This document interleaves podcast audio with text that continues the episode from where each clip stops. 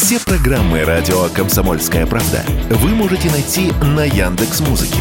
Ищите раздел вашей любимой передачи и подписывайтесь, чтобы не пропустить новый выпуск. Радио КП на Яндекс Музыке. Это удобно, просто и всегда интересно. Зачем Герасим утопил Муму? Таким вопросом задалась автор телеграм-канала с ироническим названием «Мать двух чертят». Ответом была целая баталия под постом и заодно список страшной литературы. Помимо Муму в него попали «Оловянный солдатик» Ганса Христиана Андерсона, «Спать хочется» Антона Чехова, «Лев и собачка» Льва Толстого, фрагменты из романа Виктора Гюго «Отверженные о Казетте», «Гутоперчивый мальчик» Дмитрия Григоровича и «Белый бим. Черное ухо» Гавриила Троепольского. Последний, кстати, числится только в программе по внеклассному чтению. Вот, например, как о Муму высказывается мама Анастасия.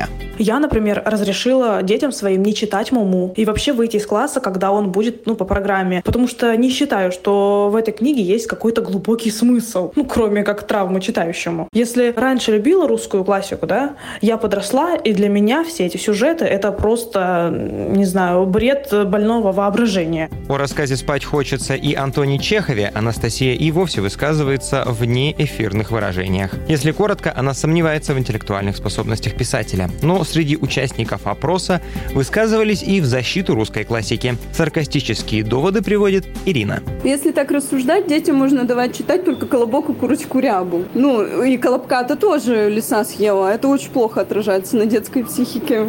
Ну, а, а как детям рассказывать про крепостное право, там, войну 1812 года? Получается, эти темы тоже должны быть запретными, они же тяжелые.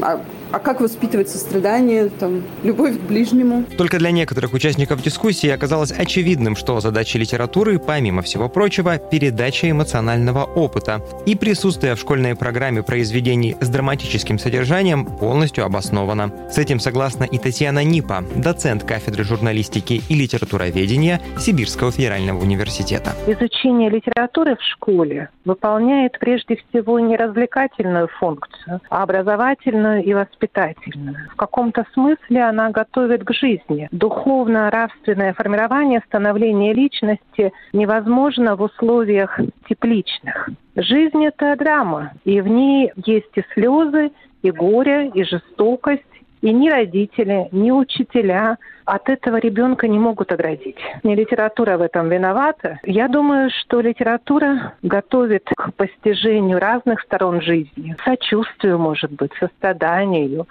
Те тексты, которые могут показаться излишне жестокими, погружают в эпоху, когда они создавались. Одно дело, когда мы изучаем на уроках истории крепостное право, а совсем другое дело, когда мы видим, как история отражается в судьбах людей. По мнению клинического психолога Анастасии Пенявской, сегодня действительно вырастает много эмоциональных детей, но о повальных травмах среди школьников говорить не приходится, в чисто медицинском смысле.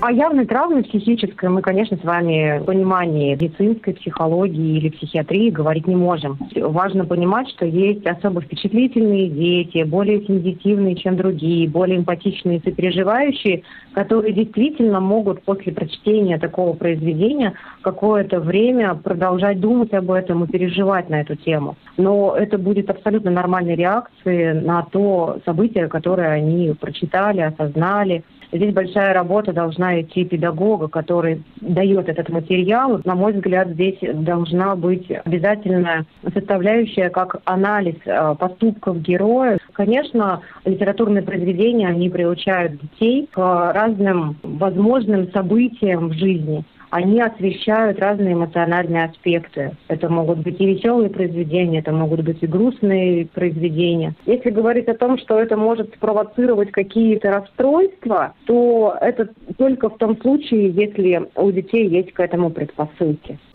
Также некоторые специалисты рекомендуют в случаях, если произведение вызывает излишние эмоции у ребенка, читать их вместе, чтобы объяснить, что к чему и почему происходят те или иные события. Не только в книжках, но и в жизни. Ну а вообще, сам факт того, что ребенок читает школьную программу и как-то на эту тему рефлексирует, уже само по себе неплохо. Денис Денисов, Дмитрий Лузан, Радио «Комсомольская правда», Красноярск.